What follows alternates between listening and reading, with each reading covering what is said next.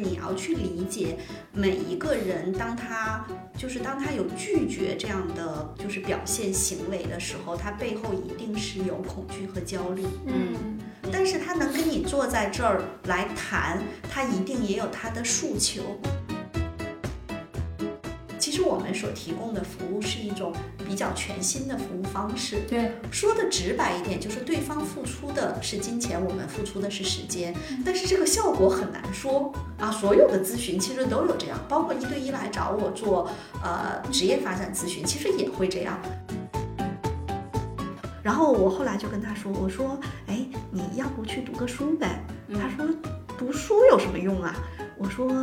读书还是有用的，我就跟他讲了讲。其实他后来是去北大读了 EMBA，啊，前两天我见他，我问他，我说，哎，你觉得有什么收获？他说其实还挺多收获的。我算是发现了，我这么多年挣的都是苦哈哈的钱。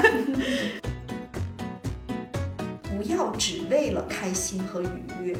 有的时候艰难场景可能会倒逼我们成长更快。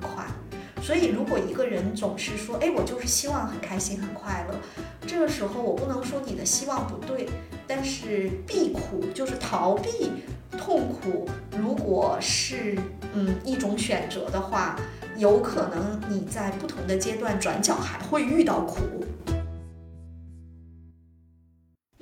欢迎大家收听《十人十集》，我是舒阳，我是赵楠，我是薛逸然。世界上没有完全相同的两片叶子，也没有完全相同的两个人。看到差别，才能互相理解；关照他人，才能认识自己。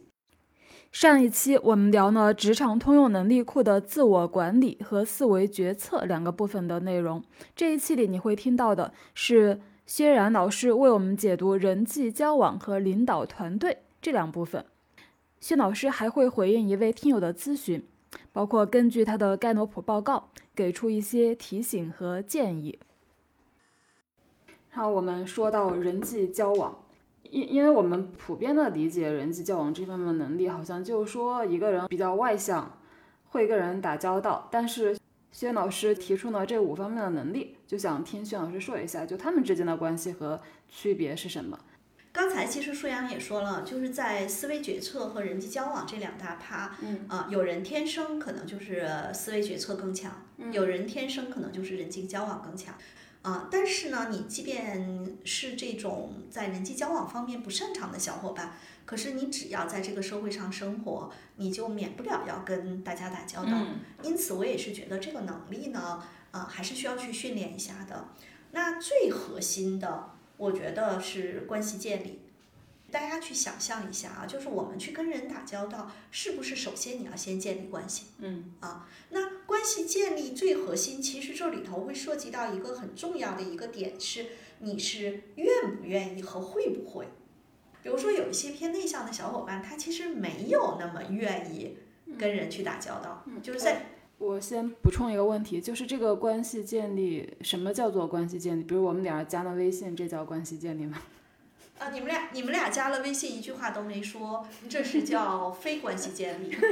对，这叫加了微信，这叫加了微信。我觉得关系建立其实更重要的一点是，呃，你是不是愿意去跟。更多的人去建立了这种联系，而这种联系它不是只是加了微信，就大家可能有一些交往啊，有啊不是盖洛普的那个交往啊，有一些打过一些交道，过过一些事儿。这个事儿可能小到说，哎，舒阳，你之前是在这个呃哪个哪个单位啊？我特别想了解一下你们当时在做哪个项目的时候，你参与了吗？啊，我现在有一个什么什么项目，我们可能和那非常相似，我遇到一个困难，嗯啊，然后舒阳说啊，当时那个项目我参与的不太多，但我知道一些。或者舒阳说，如果舒阳是那种特别擅长人际交往，他说。啊，那个项目我没参与，但是赵楠参与过啊。那个我帮你约一下楠姐，你有空跟她聊聊呗。嗯，你看这个其实就是说我们打了交道。嗯啊，在人际交往中呢，其实我们可以这么去看一个点，就是你要想跟别人建立联系，你是不是要有一定的人际理解力啊？比如说，我们举一个最简单的例子，我们在职场中会出现一种情况，比如说啊、这个一个团队新来了一个小小伙伴，比如说是一个女生叫小 A 同学，小 A 同学呢是一个比较内向羞涩的小伙伴，然后呢，他们部门呢有一个小姐姐，就是性格特别的外向啊，跟大家关系都很好，嗯，然后她可能会说，哎，小 A 中午你要不一块儿跟我们去吃吃饭吧？啊，然后那个小 A 同学说，啊，算了吧，我不去了。其实这个是拒绝，对吧？嗯因为对于内向的小伙伴，然后这朋友，呃，这个人说，哎，没事儿没事儿，走吧，一起吧。然后小 A 同学说，我还是不去了吧。换了你，你还拉他去吗？我估计楠姐还是会拉他去的。对，我会拉。对但是可能换了我，我可能就不太会去拉他去。嗯那么这时候就会出现两种可能，第一种可能呢，比如说这个小伙伴小 A 同学，他能跟楠姐呃这个关系建立会更快一些，啊，但是对我来说，因为楠姐的那种热情，其实她的能量会更强，会把这个人抓过来。嗯但我呢，看起来叫人际理解力可能会更好，我会更嗯觉得那就我可能就跟楠姐说，哎呀，那人家不去就不去了吧。嗯嗯但实际上也存在着小 A 同学其实可能还在犹豫着。嗯，嗯，明白。嗯啊，嗯所以呢，就是人际理解这个点呢，我们是说你能够感受到别人的这种感受。但是我们再举一个例子，比如说呢，如果呃，如果我和舒阳都是楠姐的下属，比如说我是那种玻璃心的下属，然后呢，可能我们做了一个方案，一起讨论的时候，楠姐说：“依然这方案做的太烂了，或者依然这方案做的不行啊。”假设啊，嗯那我可能这个嗯就不行了，嗯就因为我刚才讲我是个玻璃心的小伙伴啊，但是呢，如果这个时候假设舒阳是一个同理心特别强的小姐姐，啊，她可能在中间就是打圆场，她会说啊，其实他那个还行，我觉得从这几个方面还可以。嗯然后呢，这个时候如果楠姐她的人际那个敏感度足够高的时候，她发现我不行了。她可能原来是自动驾驶嘛，她发现我不行，她可能说啊也是哈，其实刚才这个我我说也不是全面否定，我是说这几个点。嗯你看这个其实就是我们说的人际理解很重要，是你能不能 get 到别人的感受啊。包括举一个例子，就是我们在一群这个叫非正式组，一群人在非正式组织中，比如说你参加一个社群。呃，不管是线上的还是线下的，嗯你就会发现有一些人的人际理解力其实是有点有点弱的。嗯，他可能在不管是这个线下的社群里头的表达，还是在群里线上群里的聊天，你会发现他好像只是表达了他的想法，但是他没有关注到，比如说其他小伙伴的感受。嗯啊，嗯，但是这会影响关系建立吗？一定会，但也不一定会。为什么这么讲呢？就是人和人长期交往，其实看的是真心。嗯嗯比如说一个小 F 同学，他可能大大咧咧，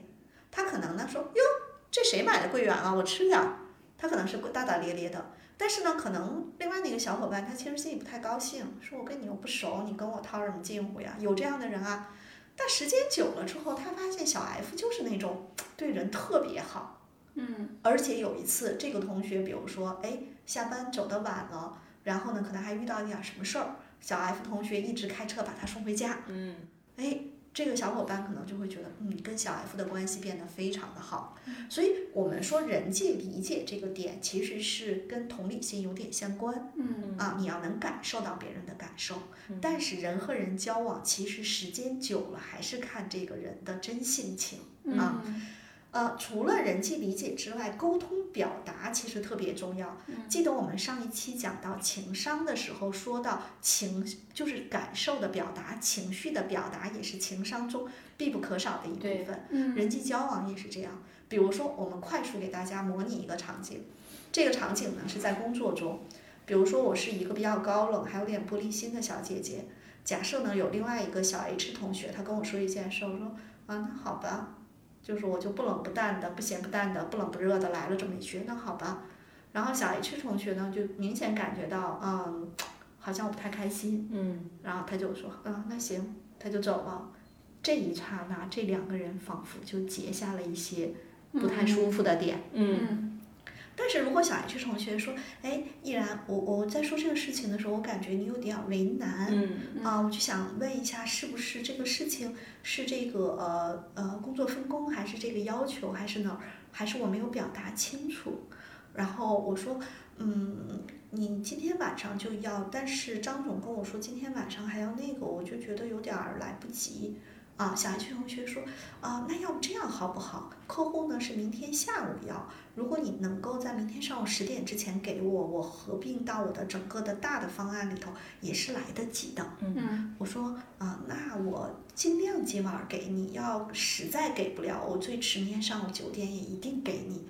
你看这个关系是不是就嗯很好了？嗯嗯是不是经过一个看似不太前面有点不太愉快，但是后面哎跨越完了之后，是不是我跟小 H 同学的这个关系建立反倒更好？对嗯但如果我们俩都是这个叫闷葫芦，我说那好吧，他说哦行，然后我们俩谁也没沟通。嗯我们俩心里都不舒服。小 H 同学说：“不就点事儿吗？就跟求着他是怎么办的？”我就觉得小 H 同学他又不是我领导，他凭什么给我派活儿？你看公司里经常出这样的事情，对啊，所以这就是我们说的沟通表达，其实也是这里头非常重要的一个点。嗯嗯啊我在这儿想补充一句哈，就也是在原来在组织内部跟沟通跟表达相关的内容。其实因为我们原来的组织呢，它会有异地办公的问题，大家沟通都是通过微信，嗯，然后微信大家都愿意敲字，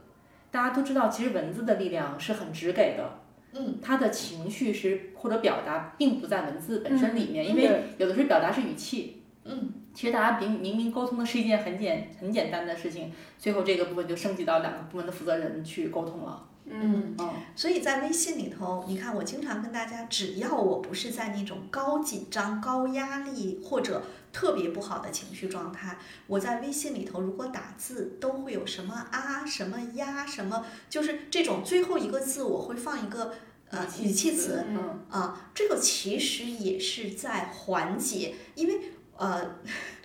实话实说，我是一个脾气上来爱说祈使句的人。请你嗯，没我连请都没有，我直接我连我。我把 police police 都给干掉了，直接，因为祈使句的核心其实是命令嘛，嗯啊，就是我是一个比较直给的人，所以尤其是在那个情绪上来的时候会这样啊，但是我一般来说是会呃，就是发文字的时候。我是喜欢发文字的，嗯，是因为文字更高效，就对方直接一看就明白了。嗯但是我记得舒阳上次也说到过了，他那天如果是不发文字发语音可能会好一些。就我们要根据场景，有的时候发语音更好，有的时候发文字更好。但其实一定要注意，就是在这种表达沟通的时候，其实要想一下对方的风格以及这件事情，大家都觉得自己有理，结果最后就吵起来了。对，嗯嗯好，这个是我们刚才说的人际理解啊、沟通表达啊，然后另外的这个说服谈判和组织协调，我觉得可能就是会相对来说，呃，跟某些岗位，比如说偏商务的岗位，或者上升到管理岗位这部分就更重要了。那说服谈判呢，既有对上，也有对下，也有跨部门，也有对客户的。嗯呃，有很多时候你要想能够去说服和谈判，其实还是我们前面说的，不管是关系建立啊、人际理解啊、沟通表达啊，其实都很重要。对啊，是，但是沟通谈判最难的，其实有的时候是会面对一些艰难的叫冲突。嗯啊，其实怎么样去化解冲突、化解呃矛盾，其实就显得更重要一些。嗯我记得是我原来在咨询公司的时候，我们当时跟一个客户，啊、这个客户呢，呃，是因为他们内部的组织架构做了一些调整，所以我们的项目呢被暂停了。然后新上来的领导呢，他又让我们干了很多就是项目之外的事儿，就是本项目之外的一些事情。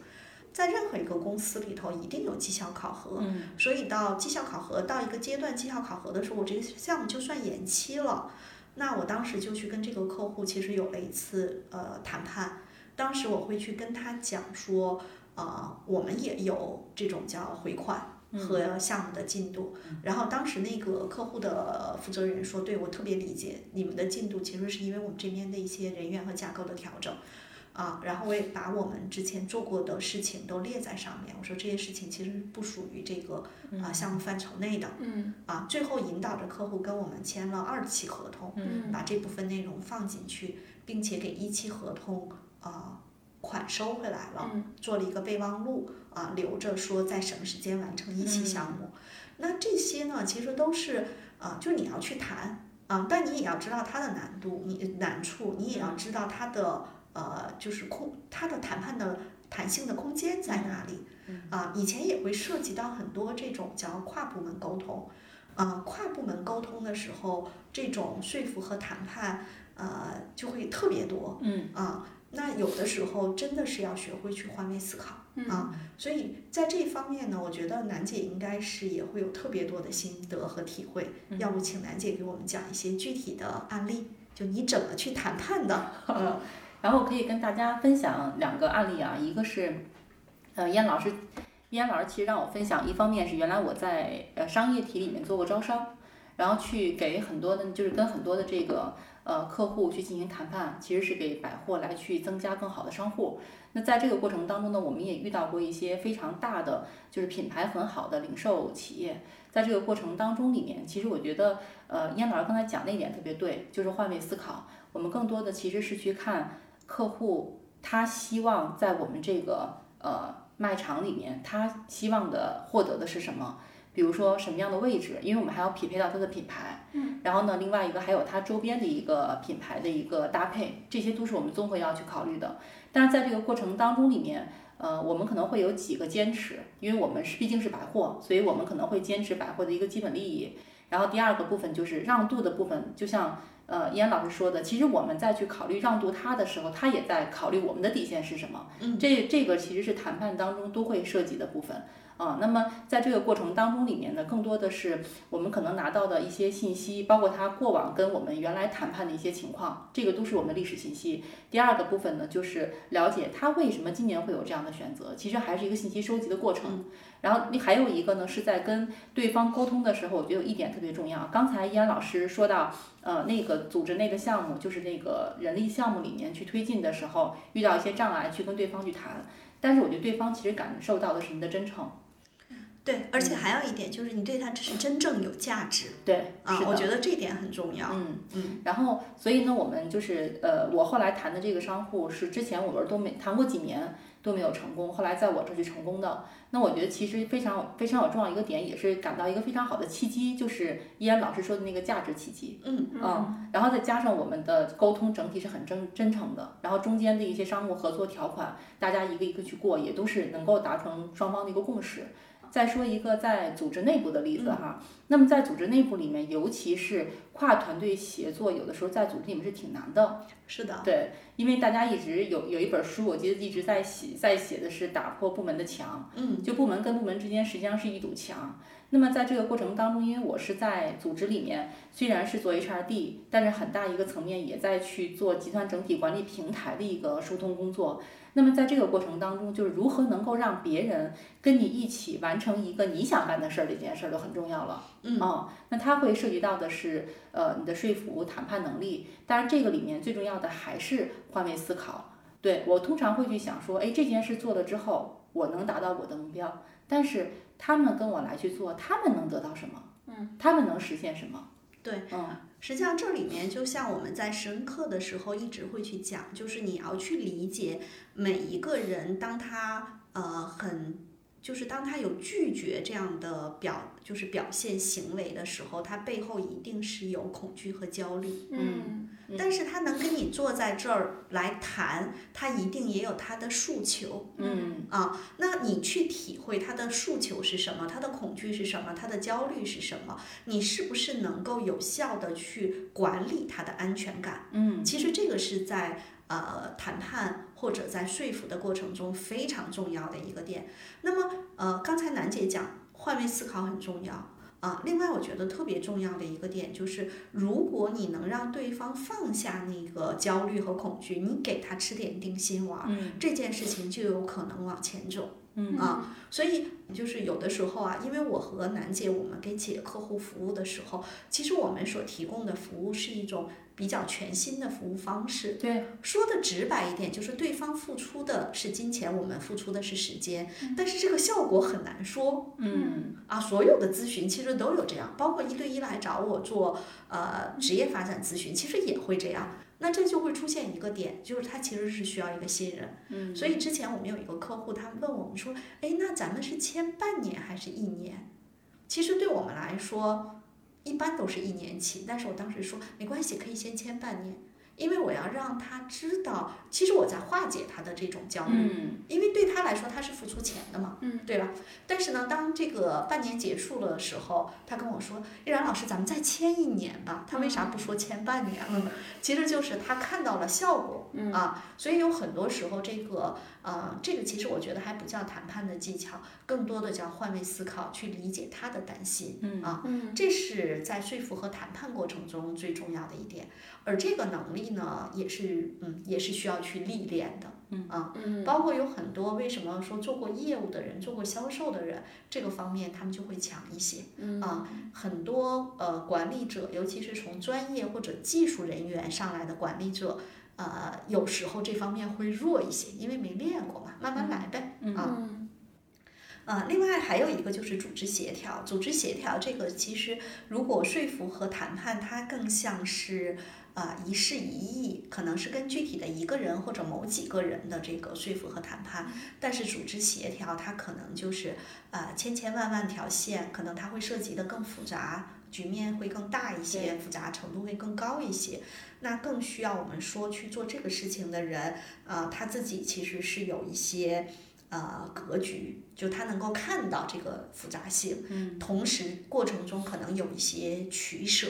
啊，就是会更难一些啊，因此我们不要看小看这个叫组织协调，其实组织协调可能是在整个人际交往中最难的一个点。嗯对啊，让我想起贝尔宾里头的那个 CEO 啊，其实就是这样的一个角色。呃啊，我说关系建立很重要，但是想把关系建立起来，其实人际理解和沟通表达都很重要，对吧？呃。啊，这就让我们想起我们的一个小伙伴，其实他是高频出现在我们的播客节目中，就是不吵架的老杨 啊，老高和老杨是不吵架的夫妻，目前是第二次出现。对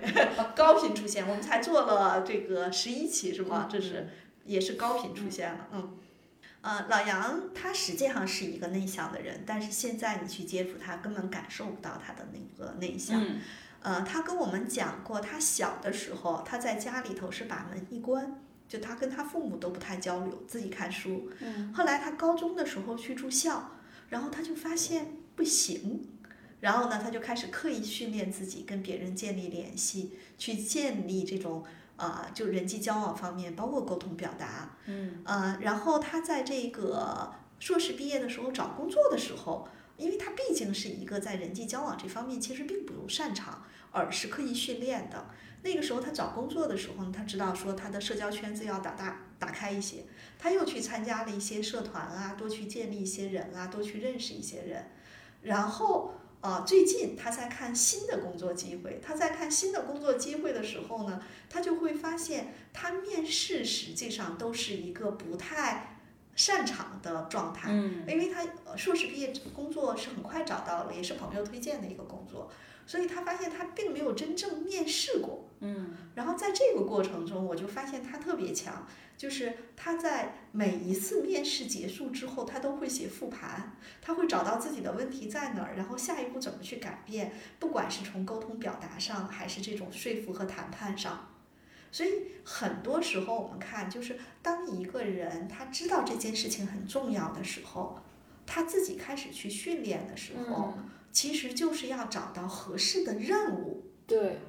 啊嗯，但是有很多小伙伴呢，呃，这个事情很艰难，就是我不擅长的时候，其实按照盖洛普的理论也是，我们做自己擅长的事情是越做越有正反馈，嗯我们做自己不擅长的事情其实是很痛苦的。嗯但我觉得老杨就特别棒，比如说他会说，有的时候面试啊，他其实啊、也是很有挫败感的，但是他还是把每一次面试啊、都当成一次去历练的机会，嗯包括啊，他在最近一段时间中，他给自己定了一个过程目标，就是每周都要找两个朋友一 v 一的去聊天，每周都要参加一个线下的多人活动。就多人一块儿聚会啊，或者是有主题的这种，甚至可能是桌游，甚至可能是一些什么样的活动。那你看他在用这种方式。倒逼自己从自己的那个洞穴中走出来，嗯啊，所以呢，在人际交往这件事情中，是你必须在那个实战场去训练，嗯，看多少书都没用，嗯，它和在它和那个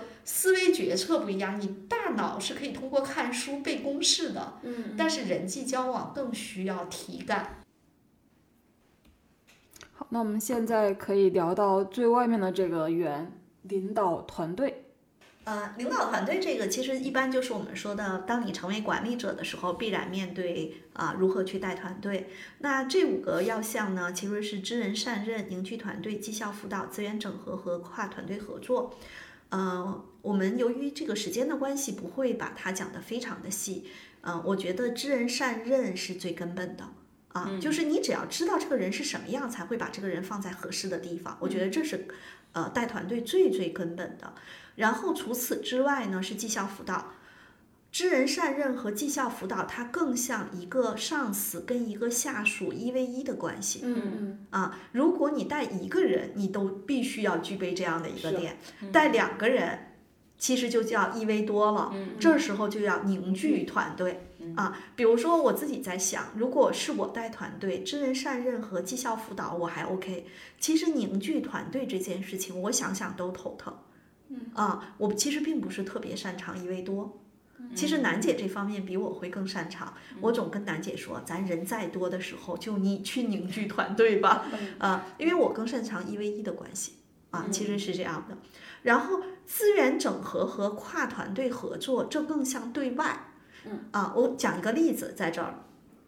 我之前辅导的一个 CEO，啊，他在一家公司里面，他有总是把他的时间都放在，比如说他们这块业务怎么弄啊，这个人怎么弄啊，天天都是在想着他们公司的那事情。然后我后来就跟他说，我说，哎，你要不去读个书呗？他说，读书有什么用啊？我说读书还是有用的，我就跟他讲了讲。其实他后来是去北大读了 EMBA，啊，前两天我见他，我问他，我说，哎，你觉得有什么？收获，他说其实还挺多收获的。他说了一句特别有意思的话，他说我算是发现了，我这么多年挣的都是苦哈哈的钱。实际上这个里头呢，就是想说的叫资源整合和这种跨团队合作。有的时候因为他是 CEO 嘛，其实会涉及到他在北大读 MBA 的时候，EMBA 啊，他们有很多同学各行各业的都做得非常好，因此还会有一些同学之间、同学企业的参访。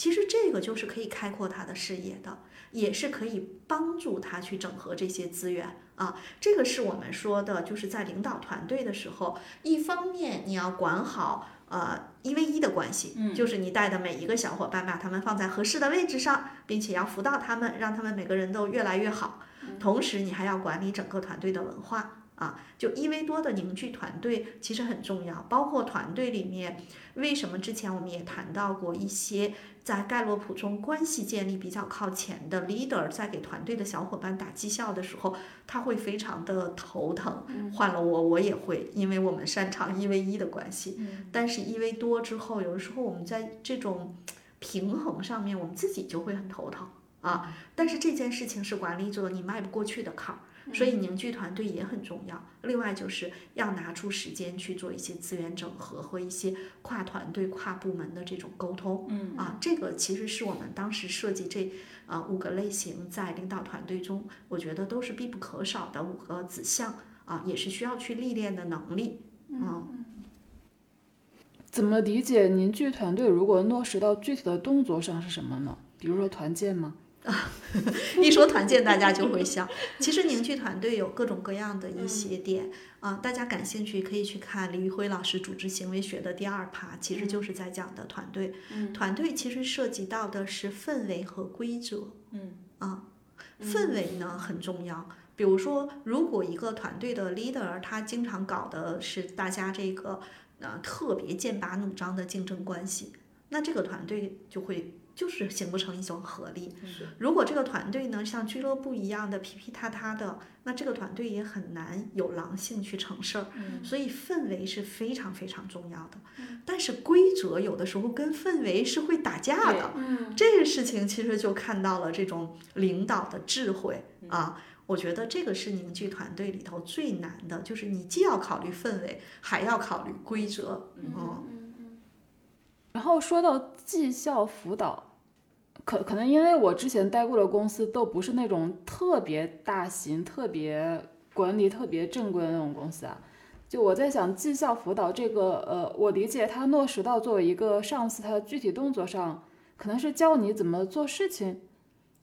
它其实是有这样的几个点。第一个呢，是我们刚才说到思维决策的时候，其实会去讲到一个任务来了的时候，我们先要系统思考，然后去做一些方案设计，再去考虑考虑有没有一些风险需要控制的，然后可能会去做一些决策，如果需要的话，再加一些创新思维。对吧？这是我们说做一件事儿。那我们举个例子，如果这件事情是我是这个团队的 leader，我带着一个小张同学，是今年刚刚毕业步入职场的小伙伴，他其实更多的是还是老师留作业，我去写作业的模式。嗯啊，但是呢，我实际上想希望小张能够快速的具有这种独当一面，从思考到执行，他自己能够把这个闭环走起来。嗯，那我可能就会带着小张一起把这个任务去说他是什么背景的，希望达到什么样的目的，我们现在要从哪些方面去考虑？你先去收集哪些资料，咱们先做出来一个方案 A 啊，第一版的方案。做完方案之后，咱俩再去碰哪儿有问题，哪儿有风险，哎，哪个地方有可以有创新。然后呢，小 A 你呃小张你去做，做的过程中如果遇到什么问题，你要及时来跟我有一些沟通。你看这个其实是叫绩效辅导，它是在我们的日常的任务中，这是第一种。嗯，第二种呢是很多公司在他们的绩效管理中专门有一个环节叫绩效辅导。就是不管是你是 OKR 还是 KPI，、嗯就是绩效周期，不管是双月还是季度，这个完成了之后，我会跟你做一个复盘，这个月哪些方面做得好，哪些方面有待改进，需要改进的地方，我会给出一些改进的一些策略，甚至一些更具体的建议。所以其实绩效辅导换个说法，有点像如何指导下属工作。嗯，对，可以这么理解。嗯嗯那我觉得里面其实还有一个，因为在指导下属工作的时候，我们在组织内部也会关注人才成长，嗯，所以绩效辅导里面可能也会去面对一些新任务或者一些不确定任务的时候的这种辅导，在辅导的过程当中也是关注小伙伴在这个能力上的一个成长。嗯。到我们回应听友咨询的时间，我们有一位听友廖先生，他向我们提交呢他的一些背景资料和问题。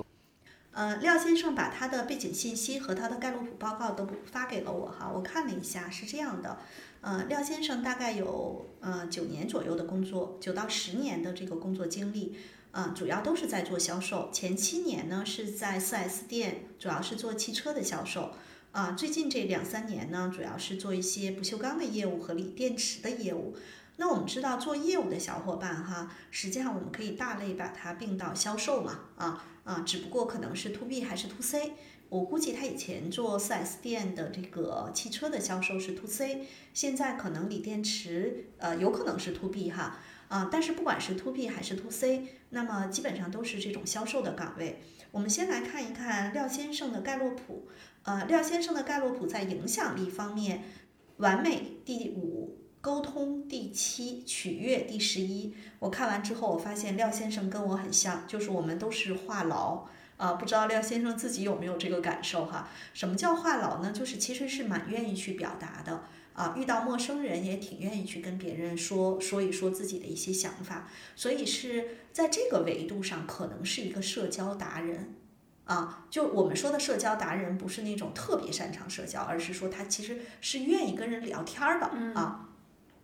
那么当然，这个有可能是他做销售做了快十年的这个工作训练啊，也有可能是他天生就是这样类型的小伙伴，他更倾向于去选择一个跟人打交道的工作。嗯，同时呢，廖先生的责任排在第四啊，那他是一个超级靠谱的小伙伴，但他审慎排在二十九。呃，其实有的时候风控意识是不太足的，呃，因为他的积极排在第八，呃，审慎排在二十九，所以他可能对于某些东西、某些选择或者某些选项、某些机会会有一些过高期待，或者说是过于乐观的判断啊，这是有可能的。呃，另外呢，我们看到廖先生的这个和谐、适应、包容、伯乐都排在前十二。说明他是一个在和人打交道的时候，不仅仅愿意去跟陌生人交流啊，也特就是只要他跟人在一起，还是蛮关注别人的感受，也愿意去跟大家在一起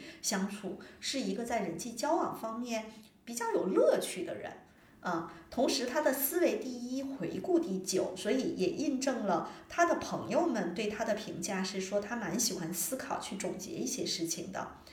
呃，廖先生来找到我们的时候，他并不是在岗位的选择上，比如说他并不是说他适合做什么样的岗位，因为很显然他现在已经做了快十年的销售，呃，我相信他在做销售这个工作中，其实还是应该蛮多乐趣的，包括他的成就事件上也写到。啊，他有一年国庆节卖了很多车哈，我相信他也是很享受这种叫高频的这个出单啊，很有成就感。哦，对了，廖先生很棒，他说他减肥五十斤，嗯，而且献血献了十二次。那通过这些点可以看到，廖先生是一个什么样特点的人呢？就是他的那种积极能量、乐观的情绪啊是比较强的。所以其实去做销售，他这个方面是比较好的，他是能够去感染别人的。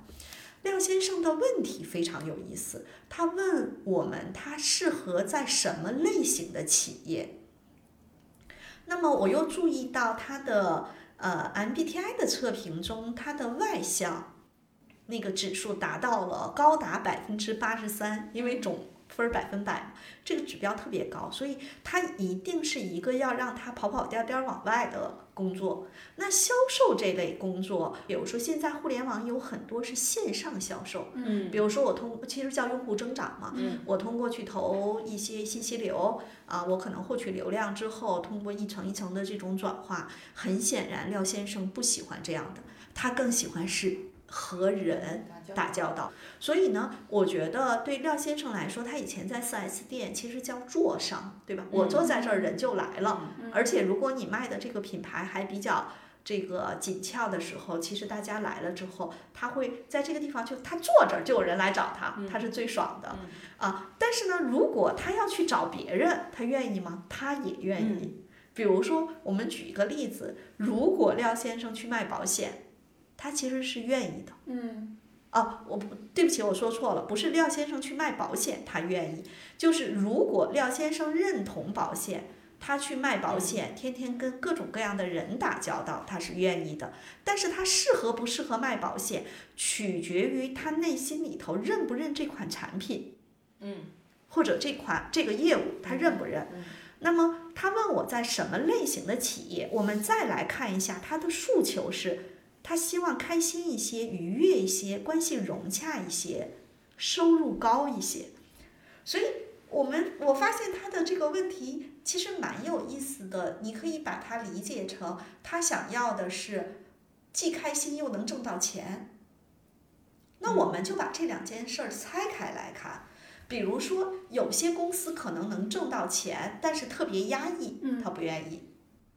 有些公司特别开心，但是挣不到钱，他也不愿意。他要的是这两个都要，对吧？啊，那我们这个时候应该先这么来去看，我们先看收入，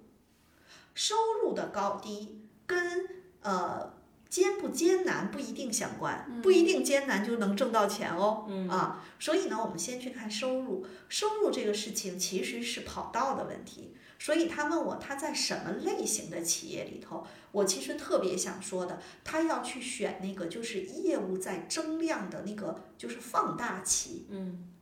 但是你要问我什么样的行业在这个阶段，对不起，我不是投资人，我也没有办法那么清楚的告诉你是 A、B、C 哪个行业更在这个阶段。但是呃，他更希望去找到那个收入高一点的，其实可能。呃，大家还记得，因为我们之前有一个小伙伴，嗯，就是有我讲过一个案例，就是也是在广东啊，因为廖先生也在广东这边啊，也是在广东的一个今年毕业的本科生，去年来找我做咨询，我跟他说他特别适合去做销售，他现在是在一个 MCN 机构里头做商务，其实说白了还是销售。嗯 MCN 机构其实相当于做商务，无非就两块儿。第一个，要不去去孵化一些红人、一些网红，要不就是找一些品牌方去做这个投放，嗯对吧？嗯那么举个例子，如果呃之前的那个小伙伴小朱同学，他如果在这个 MCN 机构，如果这个 MCN 机构发展的特别好，是不是收入就会很高？嗯但是也不代表 MCN 机构收入都很高，嗯但是它是不是在这个趋势上？嗯跟现在去卖房子和卖汽车，如果去做对比，是不是卖房子卖汽车，他收入很难再像很多年前那么高？对，嗯。所以这是我刚才讲的例子，就是不代表 MCN 机构的商务一定挣钱多，但是房地产和汽车销售的人员的收入在走低，嗯。所以要去找那个风口浪尖儿上的行业。嗯。我觉得这是从收入高，呃，不仅仅对廖先生来说是这样，对所有来找我做职业发展的小伙伴，我其实也会跟他们讲到，就是收入其实是跟他所在的行业是有关系的啊，这是第一个点。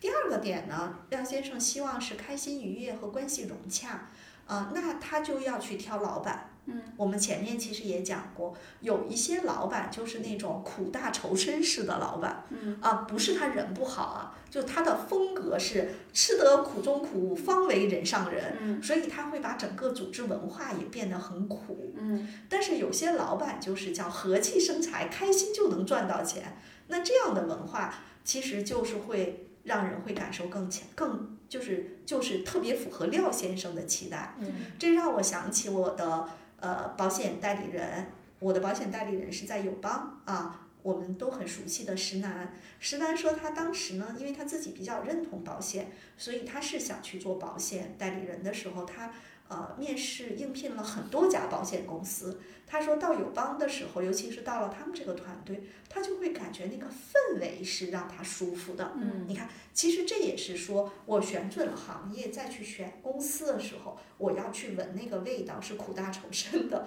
不代表人家苦大仇深不好啊，只只是说你的选择。那可能对廖先生来说，他要去感受这个公司是那种相对更积极的，啊、更人。我说的这个人性化，其实可能是说是关注人的感受的啊。我觉得这个可能是对廖先生来说会更好一些。我觉得从这两个维度，呃，廖先生可能是会有一些呃，就多一些考量，可能会更符合他的期待嗯嗯。那薛老师，你对廖先生还有其他什么建议或者提醒吗？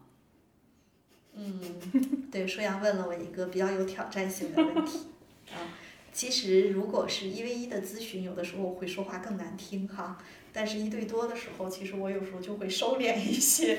呃，我觉得廖先生是一个，嗯，比如说他的好朋友也会去评价他，很愿意去链接人，很愿意去帮助人，能力也比较充沛。嗯、但是我觉得在做有些事情的时候，我我说了一句话哈，稍微有点有点有点挑剔和苛责，就是你需要长点心。这个长点心呢，不是说他没有心，其实他人很好，包括他和谐啊、积极啊、包容啊、伯乐啊。但是他有的时候这个长点心是说，你要去考虑，当你去做一个人生重大选择的时候，不不要只为了开心和愉悦。嗯嗯就是有的时候艰难，呃，场景可能会倒逼我们成长更快。所以，如果一个人总是说，哎，我就是希望很开心、很快乐，这个时候我不能说你的希望不对，但是呃，避苦就是逃避痛苦，如果是嗯一种选择的话，有可能你在不同的阶段转角还会遇到苦啊，这是第一点。呃，给廖先生的一个建议。第二个点，呃，他的统帅排在三十四，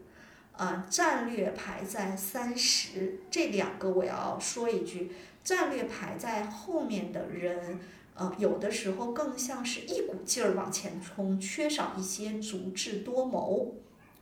因此，建议廖先生在遇到一些事情的时候，可以找身边的朋友，我相信他朋友比较多，给他支支招儿。有的时候有些招儿可能能够四两拨千斤，嗯，这是一个点。呃，三十四统帅排在后面，统帅排在前面的人会有一种叫正当的霸道，就咄咄逼人，你必须听我的。但是统帅排在太靠后，他可能会出现你也别管我，我也别管你。但是一个人在成长的过程中，不管你是在组织内部成为管理者，还是你哪怕只是一个员工，还是你是一个销售面对客户，有的时候你也别管我，我也别管你，这个事儿好像不太对啊。当然，我的统帅排在中段，有的时候我有点正当的霸道，就是如果这件事情我觉得对你好，我就得说。嗯，这个点，不管是带团队还是做销售。有的时候也是因为我跟你是一体的，我扛起了这个责任，也会更容，也不叫更容易，也会获得你的小伙伴或者合作伙伴或者客户的这种那种，我觉得叫信，它叫不叫信任，叫信赖，嗯因为信赖背后有依赖。嗯啊嗯所以这个两个点啊，但是因为我们没有见过廖先生，只是通过报告上的数据，所以提了几个呃叫发展建议。嗯啊，说的对与不对，廖先生自己可以再综合去考虑一下，好吧？嗯，好，这期播客咱们就先聊到这儿。听我们如果想追问一些问题，欢迎留言，我们非常需要你的反馈。比如你希望听到什么样子的话题？对本期内容你有没有什么话想说的？你还有哪些观察和思考想跟我们一起探讨？也欢迎你直接加入我们的听友群，入群方式在节目介绍页可见。谢谢，再见。